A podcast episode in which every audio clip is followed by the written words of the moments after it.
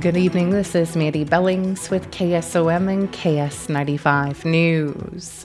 Lake water levels at 3 Mile Lake in Union County will be lowered this week as a part of a lake restoration project. The Iowa Department of Natural Resources says managers will maintain the lake at approximately 8 feet below normal lake levels until the fall of 2024, when the water will be lowered up to 11 feet to expose areas of shoreline and lake bed for construction.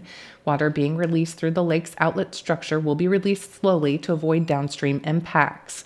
Construction activities will begin this fall and be completed in the spring of 2025, when managers will allow the lake to refill. The lake will remain open for boating and recreation throughout the project, with boat access maintained at the main boat ramp. Boaters should use caution with the lower water levels, as tree stumps, cedar tree brush piles, and underwater reefs may be at or near the water surface. The restoration project will improve and protect water quality in 3 Mile Lake and provide new recreational opportunities for this popular destination. Planned activities include stabilizing the shoreline, improving the jetties, installing fish habitat, and modifying the existing in-lake silt basin.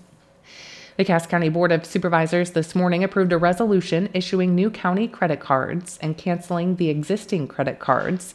Board Chairman Steve Beyer read the resolution. Whereas the Board of Supervisors approved credit card policy on August 8, 2023, and whereas the Board of Supervisors wishes to use the credit card company through a local bank, and whereas the Cass County Auditor's Office will become the administrative party, and whereas the county currently has a number of credit cards issued to county employees, now therefore be it resolved that Cass County will open a credit card account with First Whitney Bank. Be it further resolved that once new cards are issued, the old credit cards will be canceled and the accounts will be closed. The resolution passed 4-1, with Supervisor Wendy Richter opposed because she felt they needed to look at another bank. The supervisors then approved a list of employees to be issued credit cards, list of employees who may sign, and their limits. In other activity, Cass County Sheriff Darby McLaren introduced new Sheriff's Deputy Brandon Taylor to the board. He retired last week, or beginning of this week, I guess.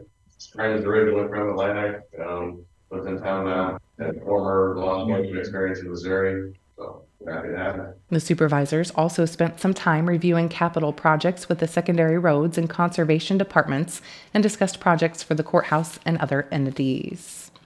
Audubon County Conservation Director Bruce Haig continued discussions with the Board of Supervisors this morning regarding issues with the T-Bone Trail. Supervisors Chairman Doug Sorensen said they have been discussing how to improve the 17-mile trail that spans from Audubon down to the interstate. It has a lot of issues with the asphalt basically shrinking and separating, leaving big cracks, and it's rough. Some of it is settled right by the bridges, so it makes big bumps. And the most recent thing is the number of ash trees dying. Sorensen said Bruce Haig and his staff went down the trail and came up with around 2,100 to 2,200 dead trees that need to be removed. Some of them are elm trees, but the bulk of them are ash trees.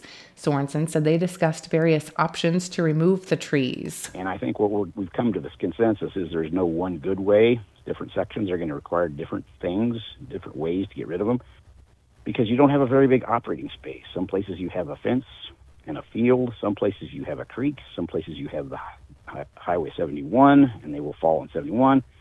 So we're going to have to employ a number of different options. But I guess what we wanted to do was start the discussion and figure this out so that by winter we can be starting to remove those. Sorensen said the next step is to figure out how to fund the tree removal. He said another thing Bruce Haig believes they need is a bike trail foreman and assistant to maintain the trail, because there's a lot of continuous maintenance that needs to be done. Sorensen said there will be many more discussions on this to come.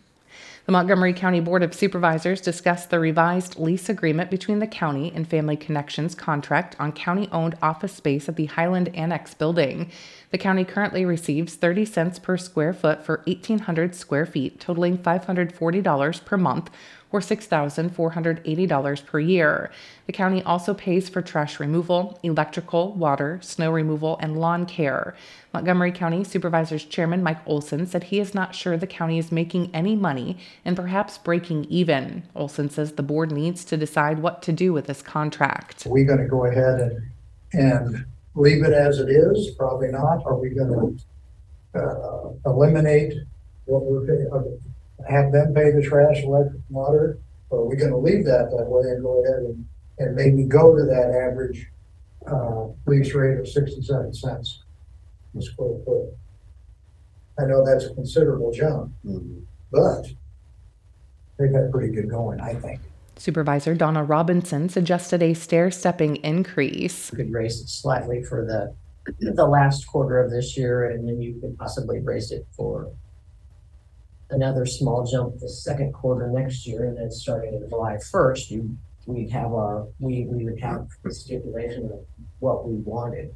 I mean, I just think that would give them a little bit easier time for budgeting purposes. And because we all know what it's like here to sit here and get an unexpected expense that we didn't budget for. The supervisors are considering raising the rental rate to 67 cents per square foot. Several options were thrown out during the meeting. For example, increase the rental rate and the county continues to pay for the trash, electrical, water, and snow removal. Well, I don't know if we want them to leave. No, I don't think so either. We want it to be fair for both parties. I think we have to look at the best interest of the county. I mean, it's revenue for us, and I think we have to be fair to ourselves. Yes. Yeah. That we're providing an incredibly great office space at a minimum rate. Chairman Mike Olson said he will contact Family Connections and let them know there will be changes to the lease agreement.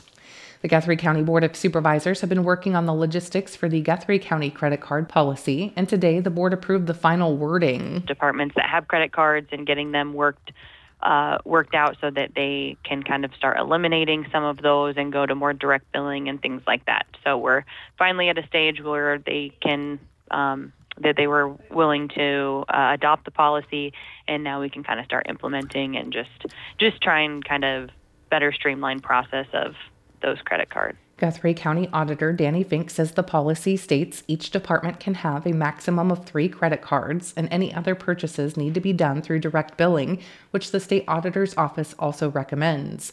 Additionally, employees using the card must sign off acknowledging they received the policy and understand the guidelines for what it can be used for. If in violation, there can be potential discipline by the department supervisor or elected official. And Shelby County Election Commissioner Mark Maxwell is reminding voters that if you intend to vote by mail for the upcoming city, school, and countywide public measure election, get an absentee ballot application in now. A ballot application and other information is posted on the Shelby County website under Documents and then Elections. You may print out your own application and drop it off or mail it to 612 Court Street, Harlan, Iowa, 51537. Submit your application now to have your ballot mailed to you. This ballot cannot be mailed until October 18th. The last day to place ballots in the mail is October 23rd. Voting in person is allowed in the auditor's office starting October 18th during regular business hours. In the office, voting will continue until November 6th, the day before Election Day.